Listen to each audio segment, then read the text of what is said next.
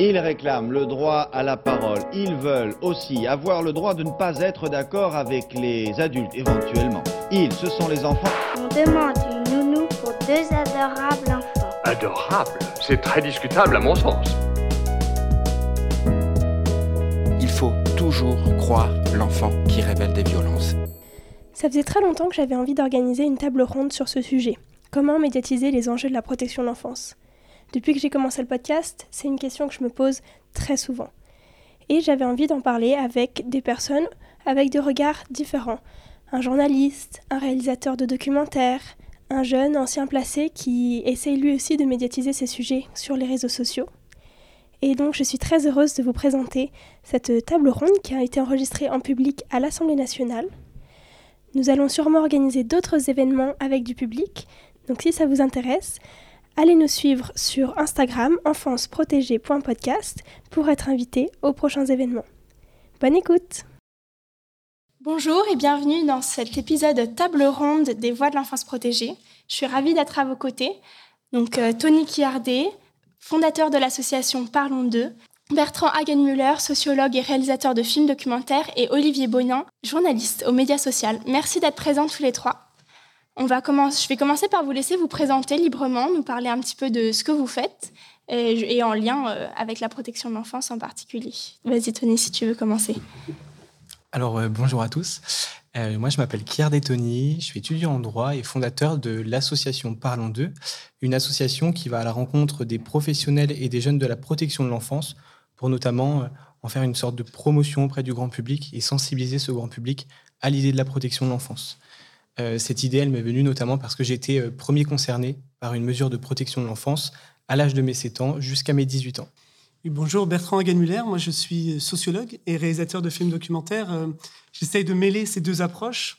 Donc, en tant que réalisateur, bah, je fais des films documentaires donc sur ce que j'appelle moi l'accompagnement des vulnérabilités, donc beaucoup en protection de l'enfance, mais aussi dans le champ de l'accompagnement aussi auprès de soignants, l'accompagnement d'Alzheimer notamment le champ du handicap, etc. Et donc, du coup, euh, j'essaie, on en reparlera par, ces films-là aussi, de, de, témoigner à ma façon euh, de, de ce que j'observe. Et puis, en tant que sociologue, euh, j'accompagne souvent des équipes de soignants, de travailleurs sociaux, de travailleurs sociaux, beaucoup d'éducateurs en protection de l'enfance, sur les questions ben, de, là aussi, qu'est-ce que ça veut dire accompagner des vulnérabilités? Qu'est-ce que ça veut dire d'ailleurs être vulnérable? Et j'essaie d'accompagner sous forme de formation continue, d'intervention, de conférences, mais aussi d'accompagnement de structures un peu innovantes dans le domaine. Et moi, je suis Olivier Bonin. Si je suis ici, c'est parce que je suis journaliste au Média Social. C'est un site d'information des professionnels de l'action sociale, aussi bien les directeurs que les travailleurs sociaux, que les décideurs des gouvernements et départements, etc. Euh, le site a été lancé en 2019 et depuis le début, je suis euh, spécialisé notamment sur la protection de l'enfance. Voilà, avec d'autres sujets aussi comme euh, la pauvreté, les, formations au, travail social, en suivant pas mal aussi tout ce qui est l'actualité des, métiers, puisqu'il y a une crise des métiers du travail social et qui évidemment concerne de très près toute la protection de l'enfance. Donc évidemment, tout ça est lié. Donc si je vous ai invité chacun à, venir aujourd'hui, c'est parce que euh, depuis que j'ai commencé euh, ce podcast, je me pose beaucoup de questions sur comment est-ce qu'on fait pour rendre visibles les enjeux de la protection de l'enfance. Euh, comme c'est un peu ce que je fais moi aussi, enfin je me suis pas présentée, mais donc je m'appelle Elsa Lefeuté. Euh, depuis janvier 2023, j'ai un podcast dans, lequel je rencontre avec Apolline euh, des professionnels de la protection de l'enfance, que ce soit donc dans des départements, dans des structures, pour parler voilà des enjeux de, de ces politiques publiques. Et en dehors de ça, je suis étudiante en politique sociale et actuellement euh, éducatrice familiale pendant un an, pendant mon année de césure. Euh, donc euh, j'essaie de justement cette année découvrir un peu le terrain, changer de regard, tout en continuant le podcast. Et quand j'ai lancé ce podcast, je me suis donc posé beaucoup de questions. Comment est-ce qu'on rend visible les enjeux de la protection de l'enfance? Parce que on entend souvent parler de la protection de l'enfance dans notamment des reportages qui sont à charge, comme il y a eu un reportage Zone interdite en octobre 2022. Peut-être qu'on peut commencer par là. Qu'est-ce que vous en pensez, vous, du fait qu'on parle de la protection de l'enfance souvent par ces dysfonctionnements? Je veux bien commencer. Euh, alors nous, on est évidemment percutés par ce genre de, grosse couverture médiatique euh, qui, effectivement, n'est pas notre manière de procéder. On sent bien, effectivement, nous, en tant que journalistes, qu'il y a une volonté d'être vraiment à charge de chercher ce qui dysfonctionne et pas de rapporter ce qui marche bien et ce qui permet à des enfants aussi d'avancer. Enfin, en tout cas, en ce qui me concerne, je retiens quand même que ça permet aussi de mettre le sujet sur la table des politiques et de faire avancer des députés et des gouvernements sur la question. Donc voilà, il y, a aussi ces bons côtés-là. Voilà ce que je peux en dire dans un premier temps. Ouais, enfin, effectivement, oui, c'est important de voir que parfois ça permet de faire bouger les lignes. En tout cas, ça accélère en fait euh, la nécessité d'y réfléchir collectivement. Après, c'est vrai que, hum, alors en tout cas, moi, je peux parler de mon expérience et aussi de faire des films euh, sur, sur notamment la protection de l'enfance. Euh, et, et, je trouve que la difficulté, en fait, dans ce type de reportage, certains de ces reportages, c'est justement, euh, on aimerait que les choses soient univoques, en fait. On aimerait qu'il y ait une solution. et, et, donc, du coup, bon, alors on va avoir un reportage qui dénonce, par exemple, des familles, on laisse des enfants chez, dans leur famille alors qu'elles sont maltraitantes. Puis après, on va avoir un autre reportage qui va pouvoir dire, bah, on prend les enfants pour on les prend aux familles euh, euh, et du coup, on fait du mal d'une certaine manière au système familial. Bref, donc on dit une chose et son contraire et on aimerait qu'il y ait une solution. Sauf qu'en fait, ce qu'on voit la plupart du temps, c'est que les métiers du lien, c'est des métiers profondément éthiques c'est pas des métiers moraux. La, la, morale, c'est une manière un peu universelle de voir ce qui est bon ou pas bon, on va dire. Hein, je, le dis de manière très caricaturale. L'éthique, c'est qu'on a des valeurs et ces valeurs, elles sont parfois contradictoires. Euh, quand, par exemple, euh, moi, je travaillais par exemple avec des soignants dans un autre registre et je me rappelle d'une infirmière qui me disait, écoute, euh, moi, quand je rentre dans la chambre de quelqu'un qui me dit un résident, moi je veux que ça s'arrête en EHPAD, je veux que ça s'arrête, je veux mourir. Il me dit qu'est-ce que je fais? Parce que j'ai une valeur qui est importante pour moi, c'est la liberté. Et donc, du coup, je vois pas au nom de quoi je la forcerai. Et en même temps, elle me dit, si je la laisse en même temps, euh, ça veut dire que je la laisse sans soin. Et j'ai une autre valeur importante pour moi, c'est la dignité. Et donc, elle me dit, euh, si je la force, j'ai l'impression de la maltraiter. Et si je la laisse, je la maltraite aussi d'une certaine manière et, bienvenue dans les métiers du lien. C'est-à-dire qu'en fait, on est toujours plein de contradictions. Et moi, ce qui m'intéresse, en tout cas, euh, en faisant des films, c'est, c'est pas de, donner des réponses, mais c'est de montrer euh, l'intelligence en œuvre, l'humanité en œuvre, euh, le questionnement sans cesse des professionnels, mais aussi des personnes, parce que justement, on n'est pas là pour chercher des solutions universelles, mais essayer de se demander qu'est-ce qui est le meilleur ici et maintenant, dans ce contexte-là. Et donc, du coup, il me semble que le reportage comme ça, quand il se vole, bah, en fait, il, ne nous donne pas de réponse et il nous laisse un peu sur notre faim parce que, parce que justement, euh, ça ne prend pas en compte la dimension éthique. Puis la dernière chose, je me tais, c'est qu'il me semble aussi que parfois c'est contre-productif, parce que la dénonciation, euh, qui est très importante par ailleurs, euh, si elle n'est pas accompagnée d'une réflexion, qu'est-ce qui se passe en fait? On crée de la peur, et en fait la solution, c'est plus de protocoles, on ferme davantage, on renforce encore plus les murs d'une certaine manière pour être sûr de bien contrôler tout. Or, ce dont on a besoin en protection de l'enfance, à mon avis, c'est au contraire de l'ouverture, c'est de l'audace, c'est d'essayer des choses avec les enfants, évidemment, avec leur famille, avec leur entourage, certainement pas d'un monde qui se referme sur lui-même et qu'on aurait la prétention de contrôler entièrement. Alors c'était assez complet euh, ce que vous venez de dire et ce que je peux rajouter, c'est que euh, ces reportages à charge, ils sont quand même très émouvants parce qu'on se dit que vraiment des enfants euh, ont, vécu ces choses-là. Mais euh, ce qu'il ne faut pas oublier, c'est que dans ces reportages, on n'a pas de balance, en fait, on n'a pas d'équilibre, dans le sens où on ne met pas en avant ce qui peut fonctionner, et que oui, il y a des dysfonctionnements, et on se doit de les dénoncer, et le public doit être saisi de la question euh, des, dysfonctionnements, parce que euh, je pense que avant de sensibiliser les politiques, c'est aussi sensibiliser la société. Parce que la société, elle va créer un effet de masse face aux politiques. Et cet effet de masse, il va nous permettre d'avancer. Parce que finalement, c'est que 300, 350 000 enfants à peu près qui sont concernés par une mesure de protection de l'enfance. Et on a les professionnels qui vont s'ajouter à ces jeunes. Et que donc, en fait, on est une petite minorité qui crie, qui, euh, euh, indique qu'il y a des dysfonctionnements. Et que si la société aujourd'hui euh, ne, se met pas, en tout cas, sur ce sujet, et de toute façon, elle ne se met pas, en tout cas, en priorité, on n'avancera pas. Mais euh, c'est vrai que ces reportages à charge, lorsqu'ils ne sont pas équilibrés, eh bien, on peut vite virer à l'insulte des professionnels. Et je trouve ça problématique parce qu'il y a des professionnels qui, euh, parfois, en regardant ces, ces reportages, vont se dire bah, en fait, c'est comme ça qu'on me voit. Donc, j'ai pas envie de retourner au travail demain. Et ce, qui peut, ce qui peut se comprendre. Euh, donc, ça peut virer à l'insulte, même si c'est essentiel, en fait. Il faut trouver cet équilibre entre le bon, le mauvais, même si parfois bah, de toute façon, une chaîne telle que euh, Zone Interdite ou ce genre d'émission de, cherche aussi un certain audimat.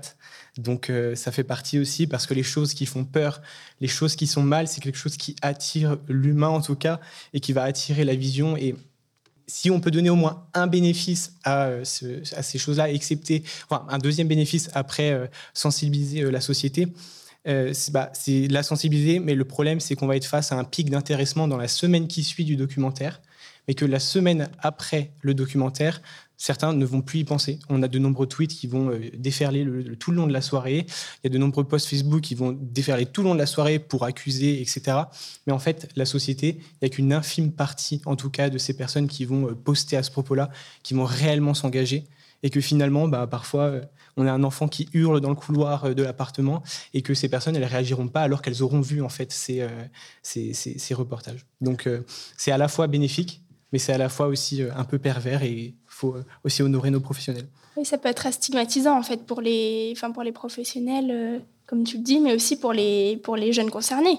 Parce mm. que euh, si, on, si on montre que voilà, des, des, parcours de délinquance, des parcours qui tournent mal, on ne met pas en avant aussi que ça fonctionne bien et du coup, il peut y avoir des discriminations après sur, voilà, quand on apprend que quelqu'un a été placé, ensuite avoir une, une, vision très rigide de ce que ça veut dire avoir un parcours de placement.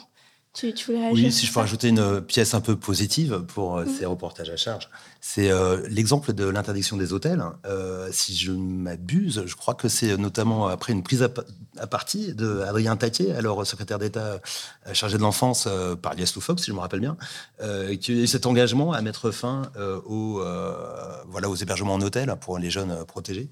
Et euh, bah là, on y arrive en février 2024, si tout se passe bien. Euh, là, il y a des décrets qui sont attendus pour régler la période transitoire qui va bientôt s'arrêter. On n'a toujours pas de décret. Bon, là, c'est problématique, mais c'est écrit dans la loi en février 2024.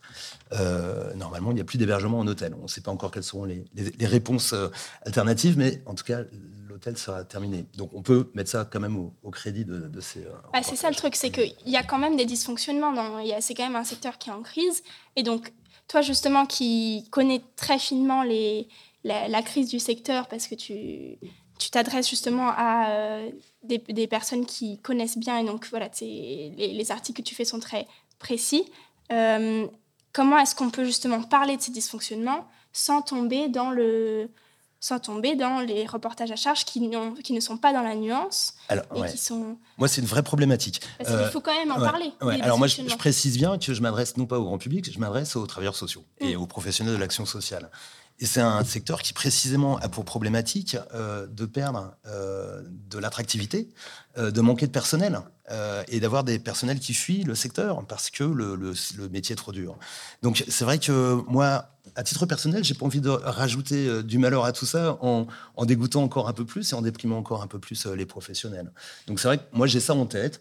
Après évidemment, je suis journaliste, je suis pas là pour faire recréer un monde imaginaire, mais c'est vrai que j'ai pas voilà, en tout cas, je, tiens à. Voilà. Alors là, c'est vrai que là, par exemple, euh, j'ai revu un petit peu les derniers articles que j'ai pu faire. Là, par exemple, on a parlé de ce président du département du territoire de Belfort qui a décidé de fermer l'accès de l'aide sociale à l'enfance aux mineurs non accompagnés. Euh, bon, bah là, oui, effectivement, c'est pas une nouvelle encourageante, et, mais il faut bien en parler parce que c'est une première. Alors, peut-être pas une première. Ah, bah, il semble qu'en Seine-Saint-Denis, ça a déjà été fait euh, il y a quelques années. Euh, mais voilà, là, manifestement, effectivement, c'est un nouveau degré dans la crise de la protection de l'enfance. On est bien obligé d'en parler. Mais c'est vrai que je, pense que pour nos lecteurs, il est important aussi de parler de bonnes pratiques, de bonnes initiatives, euh, de, euh, par exemple, euh, bah, ce qu'a sorti la CNAP, notamment avec le, groupe de travail de protection de l'enfance sur le projet pour l'enfant, qui n'est pas assez mis en œuvre. Il y a plein de départements encore qui ne l'appliquent pas systématiquement, voire pas du tout. donc voilà plutôt pousser vers ce qui est à faire, ce qui peut être aux mains des travailleurs sociaux et de leurs responsables. voilà, moi, ça me paraît aussi important de, veiller à ça, voire à, à faire des témoignages aussi euh, d'anciens de, la protection de l'enfance euh, qui ont pu avoir des parcours euh, positifs. Effectivement, ça me paraît important de penser à, ça. Bah, Bertrand, toi justement, tu passes par se raconter les histoires personnelles de, pour, pour, apporter cette nuance, pour montrer, tu passes par raconter des histoires euh, singulière. Voilà, tu vas, par exemple, dans À tes côtés, tu as suivi des, des, travailleurs sociaux, des éducateurs, des éducatrices. Donc, comment est-ce que, justement, en racontant la vie de certaines personnes, tu essaies de mettre en lumière ces enjeux? Alors, ça, c'est toujours la question de se demander euh, qu'est-ce qu'on fait quand on fait un film documentaire? Ce qui est sûr, c'est que on fait pas. Enfin, moi, en tout cas, je cherche pas à être représentatif. Euh, et c'est ça qui fait la différence d'ailleurs entre le documentaire, qui est d'abord un film, c'est-à-dire qui raconte une histoire, et le reportage, qui est d'abord euh, un élément journalistique en fait, et donc qui essaye de montrer les points, contre-points d'une situation. Moi, j'ai choisi de raconter une histoire et donc de faire un film. Euh, après, il y a quelque chose d'assez mystérieux, je trouve, c'est que plus on s'approche paradoxalement de quelque chose de singulier, plus on laisse le temps à la complexité d'arriver, aux gens de parler euh, avec intelligence, avec humanité de ce qu'ils font, et plus on touche quelque chose d'universel. Donc moi, j'ai pas du tout de prétention à faire des choses représentatives, mais par contre, j'ai envie que ça soit suffisamment parlant pour nous donner envie de parler, quoi pour nous donner envie de penser ensemble euh, cette question. Et euh, c'est vrai que faire un film, c'est aussi s'adresser évidemment à un monde professionnel, euh, mais c'est plus largement essayer de, questionner, de, mettre un peu cette question sur la place publique. On l'a dit, la protection de l'enfance. si on n'est pas soi-même concerné ou si on n'est pas professionnel, on ne sait pas, à part dire ah ouais, ça doit être dur hein, professionnel, hein. ça va pas être évident quand même. Oh les pauvres enfants, voilà, ces choses qui sont sans doute. Mais on sent bien qu'on euh, on a du mal à dire euh, ce qui se fait.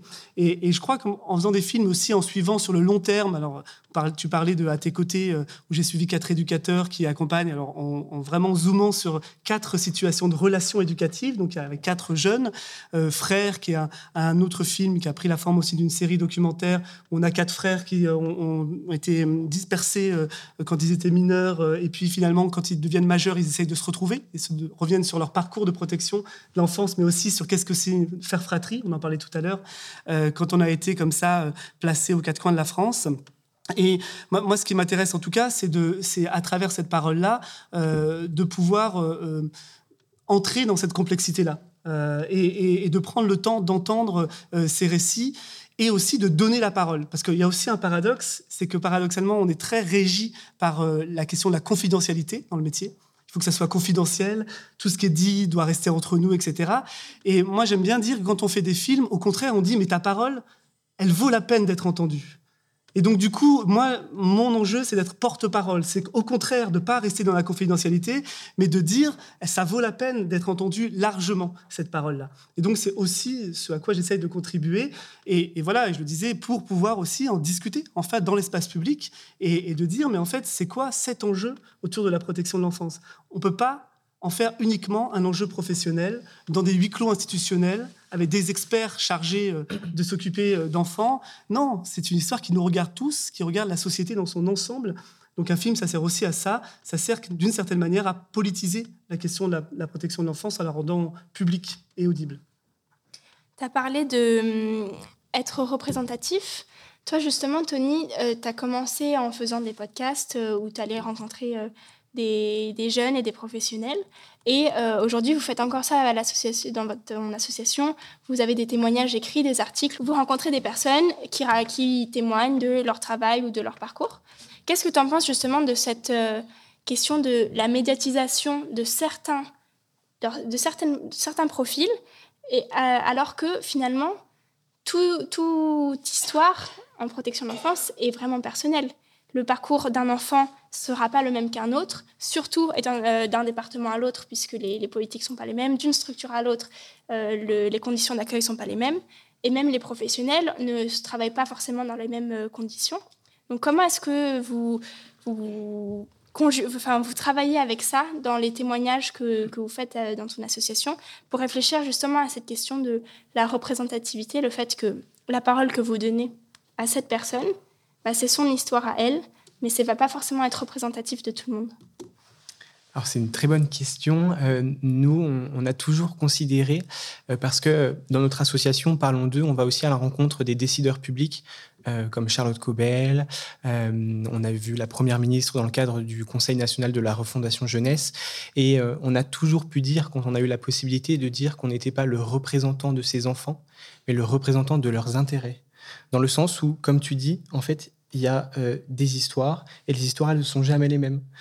De mon parcours, il a été très idyllique. Et en fait, je ne peux pas l'appliquer à euh, certains enfants. Et comme d'autres membres de l'association qui peuvent être rédacteurs ou euh, qui peuvent être simplement bénévoles, leur, leur, histoire, ils ne peuvent pas l'appliquer à tout le monde. Donc nous, on a trouvé la parade aussi, c'est de consulter dans toute la France. au début, quand on a lancé le podcast Parlons d'eux, on s'était posé la question de savoir si on le faisait qu'en Côte d'Or, parce qu'on vient de, Dijon. Et la question, elle a très vite été répondue en se disant, mais en fait, il y a 101, 101 aides sociales à l'enfance, donc il y a probablement 101 histoires au minimum pour un enfant, parce que les politiques publiques qui sont en tout cas déclinées dans ces territoires ne sont pas les mêmes. C'est-à-dire qu'un enfant a peut-être plus de chances de réussir dans un département qu'un autre, ou euh, les actes étaient peut-être plus rigides d'un département à l'autre. Et donc nous, dans notre ligne éditoriale, en tout cas, euh, on n'est pas un journal à proprement parler, mais on est plus une association qui va partager des témoignages. Euh, donc on a des rédacteurs qui rencontrent ces jeunes et ces professionnels. Et c'est toujours finalement de dire, bah, tu as eu ce problème, est-ce que tu n'aurais pas une solution à nous proposer, par exemple? Et euh, de faire cette contrebalance au sein même du témoignage. Euh, J'espère que je réponds à ta question, mais de faire ce, cette contrebalance directement dans le témoignage et de pas laisser apprécier en fait le public à un témoignage ça se passe bien, un témoignage ça se passe pas bien. En fait, on, veut que ce soit constructif, on veut pas pointer du doigt forcément euh, une aide sociale à l'enfance. En fait, on veut pas faire du as the bashing en quelque sorte, parce que ça sert à rien, dans le sens où il y a des professionnels, parfois, peut-être dans un département euh, euh, qui gère de manière catastrophique la, la, politique de l'enfance, qui peut avoir recours à des, à des pratiques qui se différencient en fait finalement de ce que le département peut pratiquer de manière générale et qui permet finalement bah, d'avoir de bonnes pratiques et dans l'intérêt de l'enfant. Euh, donc nous, euh, c'est la règle en tout cas à Parlons d'eux, c'est il y a des témoignages qui peuvent être compliqués, il y a des témoignages qui peuvent être favorables, et on essaye de prendre les deux, parce qu'en fait, les personnes s'inscrivent sur un, formulaire, et on les contacte, et elles écrivent un peu leur présentation, et suivant la présentation, on essaie quand même d'assurer cet équilibre entre quelqu'un qui aurait plutôt mal vécu son placement et quelqu'un qui aurait plutôt bien vécu son placement, mais euh, sans réfuter non plus. Euh, euh, si par exemple on n'avait que des personnes avec un témoignage négatif, on ne dirait pas qu'on arrête la ligne éditoriale simplement parce qu'il y aurait que du négatif. On essaierait de trouver une façon pour la personne de nous dire mais comment tu aurais pu voir les choses en fait? Et tout à l'heure Bertrand, tu as aussi parlé de huis clos. Moi, j'aimerais savoir, Olivier, tu, toi qui donc t'adresses justement au secteur. Est-ce que tu as l'impression que c'est un secteur qui se parle à lui-même? Parce que moi, je suis rentrée dans le secteur en tant que bénévole. Quand on vient du grand public, on ne connaît rien au secteur. Et puis, une fois qu'on met le pied dedans, en fait, ça va très vite. On rencontre vite des personnes. On, se, on voit souvent les mêmes têtes dans les interviews, etc. Et on se rend compte que, enfin voilà, il y a, y a, quand même un certain bouillonnement. Mais c'est comme si c'était un, bouillonnement euh, fermé. Quoi. Les, les gens se, se, parlent entre eux au sein du secteur. Est-ce que tu as cette impression-là en travaillant aux médias sociaux c'est vrai que oui, moi-même j'ai un peu l'impression de faire partie de ce petit monde maintenant, mais euh, oui, effectivement. Euh, alors je peux me souvenir de Fabienne Thiriot, euh, l'ancienne euh, directrice générale euh, de la CNAP, qui, à son départ, m'avait dit, dans le cadre d'une interview, qu'elle avait trouvé l'ASE quand même avait beaucoup progressé dans l'ouverture depuis les années où elle était, où elle était arrivée dans les années 2000. il y avait eu voilà, des, avancées dans ce, dans ce sens. Et puis c'est vrai qu'en plus, tout le monde parle hein, depuis des années de logique de silo, euh, de cloisonnement. Euh, donc, euh, effectivement, je crois qu'il y a quand même des efforts qui sont faits pour que les secteurs se coordonnent un minimum maintenant, hein, avec évidemment les enjeux du handicap. il y a quand même des rencontres qui se font, des groupes aussi qui organisent ça. Je pense au GEPSO, par exemple, le groupe des établissements publics, euh, qui regroupe de la protection de l'enfance et du handicap. Donc oui, je pense quand même qu'il y, a quand même des progrès. Euh, ça, peut sans doute se discuter. Il y a peut-être d'autres avis, mais euh, j'ai l'impression que ça progresse. Donc, si on se on s'attelle maintenant à cette question. Donc, comment rendre visibles les enjeux de la protection de l'enfance J'aimerais d'abord vous demander pourquoi est-ce qu'on devrait rendre visibles les questions les, enfin, les enjeux de la protection de l'enfance Est-ce que c'est... Euh, enfin, chacun de votre manière, c'est un peu euh, ce, ce, à quoi vous vous attelez. Euh, donc, est-ce que c'est pour, euh, voilà, enfin, rendre visible le secteur pour pouvoir recruter plus de professionnels, pour sortir de la crise Enfin, voilà, essayer de sortir de cette crise, améliorer les prises en charge euh, ou est-ce que c'est aussi pour pour je suis en train de répondre à la question.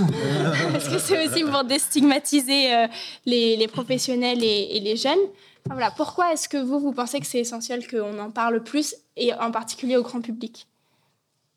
Euh, Bon, bah oui, bah pour en faire un débat politique, pour en faire un débat public, et effectivement, il faut, il faut que la lumière soit faite sur ce secteur euh, qui dysfonctionne en partie, qui est aussi euh, une source d'égalité, euh, si ça fonctionne, d'égalité des chances. Et c'est pour ça que c'est si précieux la protection de l'enfance, je trouve. Et effectivement, il faut que ça soit un débat public. On voit que euh, a un sénateur, euh, Bernard Bonne, qui euh, en juillet a sorti un très intéressant rapport expliquant qu'on a quand même trois lois de la protection de l'enfance 2007, 2016, 2022 qui sont toujours pas appliquées intégralement. Ça, c'est pas normal. On, apprend qu'il y a des départements qui respectent pas la loi en, n'appliquant pas les projets pour l'enfant qui datent de 2007. Euh, alors moi, je suis un peu sidéré. Voilà, à ma place, je suis assez sidéré de voir à quel point on entend euh, des politiques scandalisées parce que la loi n'a pas été respectée un feu rouge. Et, là, en fait, effectivement, sur des, enjeux si importants, la loi n'est pas bien appliquée. Parce que du coup, je pense qu'effectivement, ça, c'est un des enjeux du point de vue des, des, enfants, en tout cas des personnes concernées, parce qu'il n'y a pas que les enfants, il y a aussi leur entourage. J'insiste sur le fait que ce n'est pas que les familles, hein, c'est l'entourage au sens large. Euh, oui, e-, effectivement, la protection de l'enfance, euh, comment le dire simplement, il n'y a pas de contre-pouvoir. C'est-à-dire qu'en fait, euh, la, seule, manière que l'institution a de se réformer, c'est de se demander si elle-même fait bien le job ou pas. Euh, et donc c'est très bien, en fait, elle le fait. Il y a plein de gens bienveillants euh, qui demandent qu'à ça. Mais simplement, on, sait bien que on a besoin parfois, dans un, dans un processus démocratique, bah, qu'on attire notre attention sur dire, par exemple pour les enfants, on dit, ou les parents d'ailleurs, ou l'entourage, on leur dit, il faut être acteur de ton suivi, acteur, acteur. Bon, moi, ça me fait, d'une part, on peut très bien être acteur d'une pièce qu'on n'a pas écrite. C'est souvent le cas. Donc, alors, euh, on leur demande de bien jouer ce qu'on a, prévu pour eux. ok? Donc, déjà, la première chose, c'est comment on fait en sorte pour remettre les gens en situation d'être auteurs c'est-à-dire euh, c'est leur histoire. Et donc ça, c'est des choses très concrètes, c'est-à-dire comment s'écrivent les rapports? Moi, je, dans Frères, donc un, documentaire euh, dont je parlais tout à l'heure, alors, c'est pas dans le, dans le, dans le film, mais je me rappelle de, Patrick, qui est, ce jeune de 25 ans, qui a eu un parcours à etc. Il ouvre son dossier, j'étais avec lui, son dossier à euh, et il découvre ça comme si c'était euh, quelque chose qu'on avait écrit sur lui. Euh, donc, il venait de récupérer son dossier. Hein. Voilà, on a, on a parlé sur lui. Ce qui s'appelle, enfin, comme s'il était étranger à lui-même. C'est-à-dire, on n'a que quelques notes ou des verbatims pour reprendre un petit peu où il aurait dit. Mais les psychologues, les éducateurs, le système, l'institution a parlé sur lui.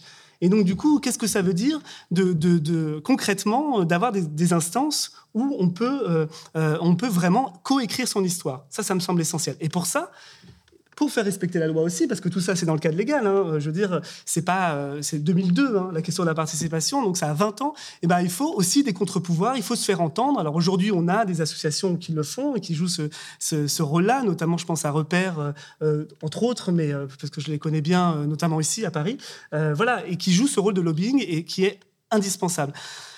Après, la deuxième réponse, c'est pourquoi c'est pour les professionnels?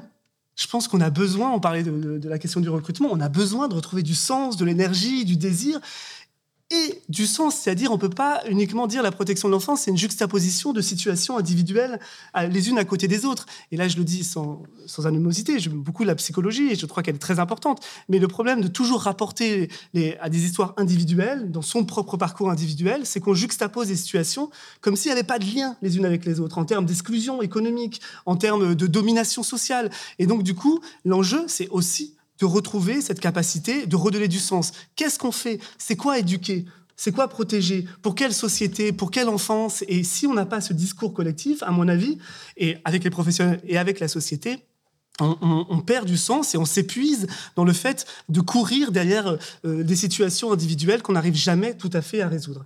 Puis la dernière chose, c'est au niveau de la société, c'est-à-dire, il est urgent de sortir cette question de la protection de l'enfance, comme les autres, hein, comme la question du handicap, qui est un peu moins enclavée pour des raisons historiques, la question de la psychiatrie, la question euh, des EHPAD, enfin, et la protection de l'enfance, c'est pareil. Il faut la sortir de ce monde d'experts. C'est pas une question d'experts. On aime bien tous raconter, vous savez, cet adage, il faut tout un enfant pour tout un village pour élever un enfant. On aime bien le dire, mais qu'est-ce qu'on en fait? Qu'est-ce que ça veut dire mettre du visage, de la solidarité concrète autour d'un enfant? Voilà. Ça, c'est un projet de société, en fait. C'est pas qu'un projet de professionnel, c'est pas qu'une histoire d'expertise. Et la protection de l'enfant, c'est pas qu'une histoire d'expertise, c'est un projet de société. Eh bien, il y a beaucoup de choses qui ont été dites déjà. Et euh, vraiment, euh, merci beaucoup de l'entendre, ça fait plaisir. Euh, moi, ce que je pourrais rajouter, c'est que oui, on, doit mobiliser le grand public sur ces questions-là parce que c'est des questions de société et que c'est vrai que la société elle, elle s'individualise de plus en plus et que, comme tu disais, il faut tout un village pour élever un enfant et que cet adage s'applique peut-être de moins en moins et c'est peut-être appliqué déjà en fait auparavant. Et aussi, ce qui pourrait, enfin, cette médiatisation, elle permettrait également euh, de déstigmatiser euh, les enfants qui sont confiés, parce que euh, on va redonner à César ce qui est à César, dans le sens où ils vont, ils vont témoigner, ces jeunes, ou ces professionnels aussi, qui peuvent être stigmatisés au travers des reportages à charge qu'on peut voir, et justement rétablir cet équilibre en leur donnant la parole et en montrant simplement que ce sont des enfants lambda et que ce sont des enfants comme les autres, et que être placé ne définit pas leur statut. C'est une particularité, certes, mais avant tout, ils sont humains ils ont deux jambes, deux bras et un cerveau et une émotion, enfin des émotions. J'espère qu'ils n'en ont pas qu'une. Euh, enfin, moi, j'en avais plusieurs de mon côté, donc ça euh, mais euh, en fait, c'est montrer que ce sont des jeunes comme tout le monde et dire à la société, c'est pas cruel non plus la protection de l'enfance. Il y a des choses qui peuvent arriver qui sont assez cruelles et on le voit tous les cinq jours, un enfant meurt sous les coups de ses parents. Toutes les trois minutes, un enfant, euh, comme l'a rappelé tout à l'heure Madame la Ministre, les chiffres qui sont inquiétants et qui donnent tout simplement envie de verser une larme parce que c'est horrible de se dire qu'en en fait, on compte trois minutes et il y a quelqu'un qui, est passé sous, les coups de ses parents. Donc, euh, c'est assez euh, compliqué. Mais c'est aussi, par cette médiatisation, indiquer que les parents c'est leur redonner leur place aussi. Parce que les parents, c'est pas forcément les plus cruels au monde. Parfois, ils ont juste besoin de certaines, comment dire, de certaines choses en fait pour mieux élever leurs enfants. Et que des fois entre 0 et 3 ans ça va être très compliqué d'élever l'enfant. Mais après 3 ans ça pourrait aller. Parce que 0-3 ans, il y, a les, il y a les dents qui arrivent, ça fait mal, il pleure, ça fait beaucoup de bruit, peut-être qu'il est aner, peut-être qu'il est fatigué à ce moment-là. Et c'est de dire, mais il y a aussi la parentalité c'est important que dans nos pratiques individuelles, par exemple, on sache grâce aux médias qu'on peut appeler le 119 si on est face à une situation compliquée, qu'on peut, euh, je ne sais pas, peut-être appeler une assistante sociale et parler de, cette difficulté. Euh, voilà, je pense que euh, aussi ça permettrait de dire que on parle beaucoup de l'aide sociale à l'enfance, mais on parle peu de la protection judiciaire de la jeunesse. Et on oublie que la protection judiciaire de la jeunesse, elle protège d'où son premier terme finalement, et qu'elle va protéger ce mineur d'une part de violence, parce que euh, les violences, ils en ont subi pour la plupart, et que du coup, ils ne reproduisent simplement que le schéma qu'on leur a appris, et que également les, protéger de la spirale de la délinquance. Parce que quand on rentre dans, dans la délinquance, on en sort parfois plus, enfin pas avant un certain moment en tout cas, avant qu'il y ait un certain déclic et qu'il y ait peut-être une personne, un professionnel dans sa vie, dans la vie de l'enfant qui permette. Donc c'est vraiment dire au public, c'est pas parce que le mineur est délinquant qu'on doit pas le qu'on doit pas l'écouter. C'est pas parce qu'il est délinquant qu'il n'a pas d'intérêt particulier.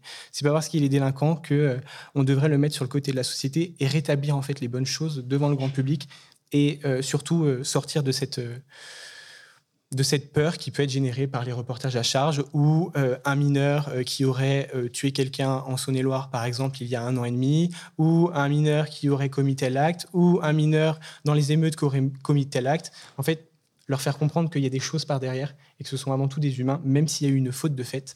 En tout cas, voilà. Donc, c'est c'est assez utile la médiatisation.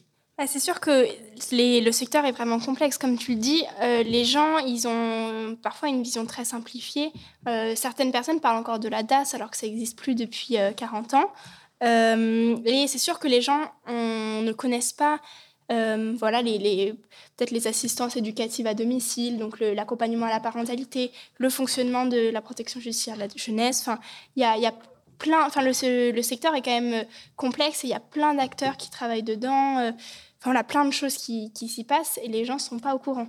Euh, on le voit notamment au moment des, élections départementales. C'est une politique départementale et euh, on n'en parle presque pas au moment des élections départementales. C'est pas le sujet.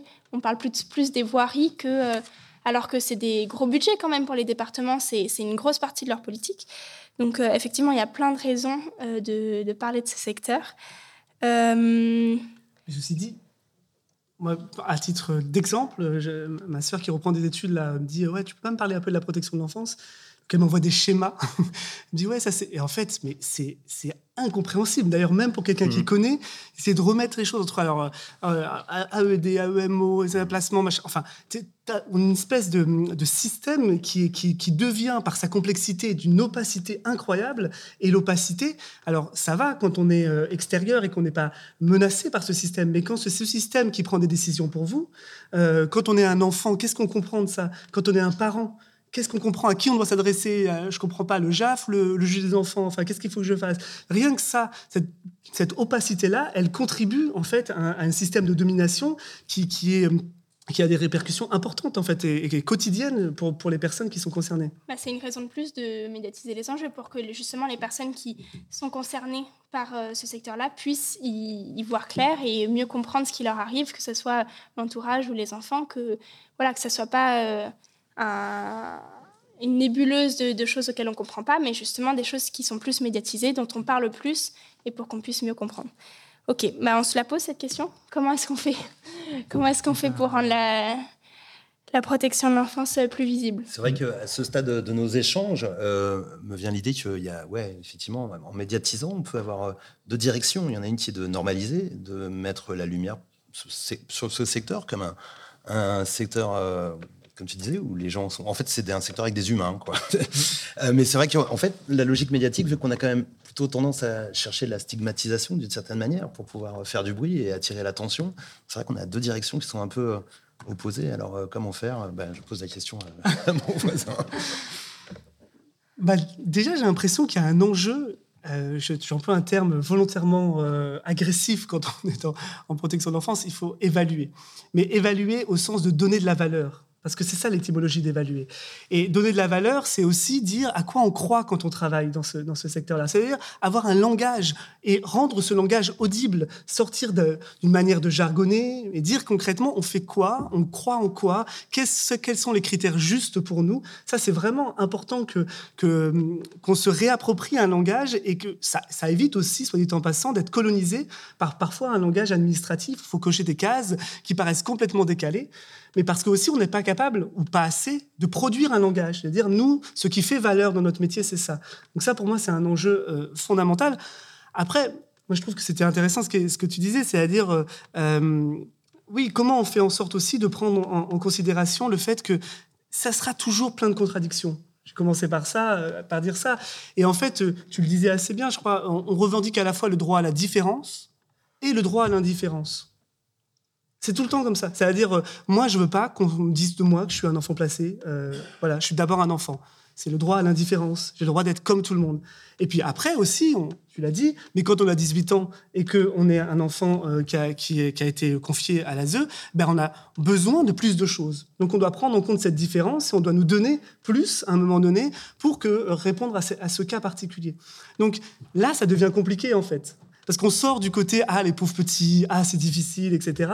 On se dit attends, il y a des gens, les parents, qui peuvent être à la fois responsables, voire même coupables, et en même temps qui continuent à être source de valeur, qui continuent à être des gens qui ont une valeur, et il faut s'adresser à cette valeur-là. On a à la fois des gens qui veulent être comme tout le monde, mais ils veulent en même temps revendiquer une spécificité. Ben voilà. Et ben ça c'est difficile à, à faire comprendre, et notre tâche commune, c'est d'élaborer un langage qui soit pas du jargon et qui permette de poser ces enjeux-là dans l'espace public. Et hum, je me demandais aussi, on, dit souvent, euh, enfin là il y a le livre de Lias Loufoque qui vient de sortir, euh, Si les enfants pouvaient voter, on dit souvent euh, que peut-être les choses seraient autrement si les enfants euh, pouvaient voter, avaient euh, en tout cas leur voix qui portait, parce que c'est une des spécificités de ce secteur aussi, c'est qu'on accompagne des, des personnes, des enfants qui euh, n'ont pas vraiment voix au chapitre. On- de plus en plus, on essaye, il y a des conseils des enfants, etc mais qui n'ont pas vraiment voix au chapitre et qui ne sont pas dans la société en général très écoutés. On est aussi dans un secteur où il n'y a pas forcément, enfin où j'ai l'impression qu'il n'y a pas énormément de mouvements sociaux de la part des professionnels. Euh, Il y en a, mais ils ne sont pas massifs, ils ne sont pas relayés. Donc est-ce que c'est aussi notre responsabilité, euh, nous qui essayons de médiatiser ces enjeux, de porter la voix, les revendications des enfants et des professionnels?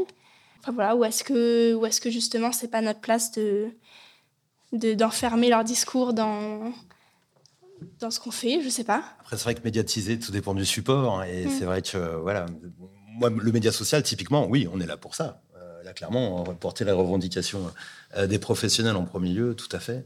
Euh, juste une remarque quand même, c'est vrai que les, enfants, par définition, sont non votants, mais je rappelle quand même que dans les EHPAD, on a des votants et on, on a vu ce qui s'est passé dans les EHPAD du groupe d'Orpea. donc, bon, voilà, malgré tout, le, fait d'être électeur n'assure pas non plus un traitement de choix. Ouais, enfin, je ne sais pas si la question que les enfants votent, évidemment. Enfin, en tout cas, qu'on ait un processus démocratique beaucoup plus affirmé dans les, dans les établissements et dans tous les lieux. Mais donc, c'est en fait, je pense que pour moi, la participation, c'est plein de choses. C'est comment je suis d'abord auteur de ma vie et on ne me prend pas comme un pion pour me déplacer, mais c'est aussi comment je contribue euh, à, la, réflexion. Par exemple, si je suis dans une MEX, euh, voilà, les règles, est-ce qu'elles sont justes ou pas? Quand est-ce qu'on en discute? Et c'est pas parce qu'on met un CVS, Conseil de la vie sociale, euh, tous les deux mois qu'on fait de la participation. La participation et les instances démocratiques ritualisées, où on se parle et on essaie d'imaginer ce qui est juste non seulement c'est utile, mais c'est utile pour grandir, pour monter en responsabilité. En fait, c'est ça le métier d'homme, c'est de vivre avec les autres. Et donc, du coup, euh, j'ai l'impression que ça, ça me paraît euh, assez, euh, assez essentiel. Et puis, la petite chose sur la question de comment les professionnels, on les aide, est-ce qu'on les aide à, lutter, etc. Bien sûr, moi, je suis premier à vouloir les aider. Mais petite anecdote, j'ai fait un film sur Notre-Dame-des-Landes qui s'appelait Les pieds sur terre. Et, dedans, il y a une, femme, une jeune femme qui a un enfant de six mois, Notre-Dame-des-Landes, vous voyez à peu près, euh, donc la ZAD. Euh, et en fait, on est resté trois ans. Donc, il a six mois, cet enfant, quand on arrive. Il a trois ans et demi quand, on part. Je montre le film quand il est sorti au cinéma à des copains. J'ai des copains éducateurs. Et euh, ils, regardent le film en tant que citoyen et ils me disent mais c'est vachement intéressant, ce gamin, il est élevé de manière communautaire, il passe de main en main, les gens font attention à lui, c'est quand même vachement bien. Nous, on est trop enfermés dans un modèle. Très bien. Puis après, je dis vas-y, et maintenant, prends ta casquette d'éducateur. Qu'est-ce que tu dis? Ah non, mais là, on fait un signalement. Là, là c'est pas possible. Non, mais il y a trop de dangers. Et puis là, on sait pas la rôle de la mère, c'est pas clair, etc., etc. Et ce que je veux dire par là, c'est que bien sûr la lutte est importante, mais aussi qu'est-ce que ça veut dire reconnecter le citoyen au professionnel? Dire euh, à quoi on croit? Et quand, par exemple, on passe son temps en réunion, quand on est par ailleurs quelqu'un qui conteste, qui dit de ce monde-là, il y a plein de choses qui vont pas. Et en réunion, on passe son temps à dire oui, cet enfant n'est pas adapté. Ce parent n'a pas un comportement adapté, adapté, adapté, adapté. C'est ça qu'on veut Que des gens adaptés à cette société-là Enfin, qui rentreraient individuellement dans la case dont par ailleurs on peut dire que c'est pas une case souhaitable Donc en fait, ça pour moi, c'est déjà un enjeu de se reconnecter en tant que professionnel du citoyen au professionnel. toi, justement, c'est quand même l'objet de l'association de porter les, voix des, jeunes euh, qui sont passés par là. Est-ce que vous avez aussi des témoignages d'enfants euh, qui sont encore actuels ou des, des, jeunes majeurs qui sont avec un contrat jeune majeur? Alors, il est vrai que euh, recueillir la parole de l'enfant qui est encore accueilli, c'est assez compliqué. Parce que ça nécessite des autorisations parentales. Et on arrive tout de suite dans la complexité de l'autorisation parentale. C'est-à-dire qu'il faut passer par les parents. Ça peut prendre 10 à 15 jours. Après, nous, on a le temps, donc on peut prendre le temps qu'on souhaite. Mais est-ce que euh, va pas y avoir un contrôle de la part du service éducatif sur ce qui a été dit? Est-ce que va pas y avoir des répercussions sur ce qui a été dit? Donc nous, on tente de changer euh, le nom de la personne, en tout cas de l'enfant, euh, et de lui dire on peut juste mettre ton prénom. Euh, ou même carrément changer le nom. Mais le problème, c'est que les éducateurs savent qu'on est passé par là, peut-être, s'il y a eu un entretien. Donc c'est assez délicat, en tout cas, de se dire qu'on peut entendre un mineur aujourd'hui. Donc on est plus axé, du coup, sur des témoignages d'anciens jeunes, enfin d'anciens jeunes confiés, et, euh, et, des, professionnels aussi. Donc c'est assez compliqué. Quand tout à l'heure tu parlais de la participation, c'est euh, tout l'objet de la loi de 2002 euh, qui est connu de tous, les de tous les professionnels. Tous les professionnels savent de quoi ils parlent, mais l'application, elle n'est pas forcément en fait faite dans les établissements. Et je, j'ai pu travailler en tout cas du côté euh, de la protection judiciaire de la jeunesse sur ces questions parce que j'ai été contractuel l'été dernier sur cette question-là, j'ai été chargé de mission. Et en fait en allant voir les professionnels, on s'aperçoit que ils sont tout le temps dans le vif. C'est quelque chose où en fait ils ont tout le temps la tête dans le guidon, il faut, gérer cette situation, il faut gérer cette situation, il faut gérer cette situation. Et que du coup, on a du mal à se dire on va se poser et on va discuter parce qu'il y en a un peut-être qui va faire une crise et que du coup, ça va être compliqué pour organiser la réunion, ou euh, il faut emmener euh, telle personne à la gare, ou il faut... il y a toujours en fait euh, quelque chose qui se priorisent. Il y a toujours des priorités aux priorités, en fait. Et ça, c'est la problématique, dans le sens où je pense que de consulter, en tout cas, nous, quand on parle à la PJ, les usagers, donc les mineurs sous main de justice, mais pareil pour l'aide sociale à l'enfance, on a les CVS, mais qui garantit que les CVS vont vraiment être effectifs. Est-ce que c'est parce que légalement ils sont obligés de le faire, donc ils vont le faire une fois par an et on le fait? Ou est-ce que euh, ça va réellement être entendu? Parce qu'il y a tout un tas d'autres types de consultations. Euh, moi, je me souviens être allé dans un foyer et il parlait d'une commission repas pour choisir euh, les repas du mois ou les repas de la semaine. Je dis, ah, super, si le soir ils se retrouvent ensemble, ça crée une cohésion et comme tu disais, ça développe des compétences psychosociales, ça développe le citoyen de demain. Et en fait, on oublie peut-être ces qualités qui sont données à cette représentation et que peut-être d'intégrer eh euh, de manière plus importante dans une, dans une discussion ces jeunes, eh ben, ça va leur dire, oui, je fais partie de la société, j'ai envie d'œuvrer dans la société et qu'ils se sentiront pas finalement comme un enfant en dehors de la société, comme, euh, enfin, comme la société pourrait lui faire ressentir parce qu'il est placé ou parce qu'il a été délinquant. Donc voilà, c'est assez compliqué en fait. On arrive euh, sur la fin de la table ronde déjà, mais euh, je, je, pense que je pourrais conclure avec des mots que tu viens de dire. c'est effectivement un secteur en crise où il y, a beaucoup à faire, où les professionnels sont sous tension. Mais euh, peut-être que justement, pour répondre à notre question, ce qu'il faudrait, c'est euh, prendre le temps de se poser pour se parler et pour apprendre aussi à parler de soi, à parler euh, de ce, du travail qui est fait par les professionnels et des, témoignages des parcours des, des enfants pour pouvoir, voilà, que ceux qui soient vraiment sur le terrain puissent parler de ce qu'ils font plus largement. Et c'est notre rôle de, de, leur tendre le micro, la plume, la caméra pour, pour qu'ils puissent le faire. Merci beaucoup. Merci. Merci.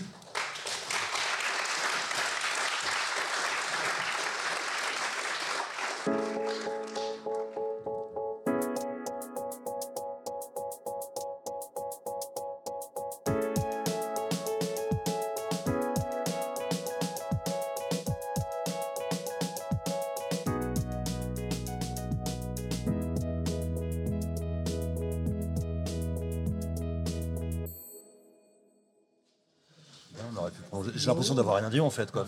en, en, en, on pourrait parler pendant des heures. Ouais, voilà, ouais, c'est ça. ça, ça, ça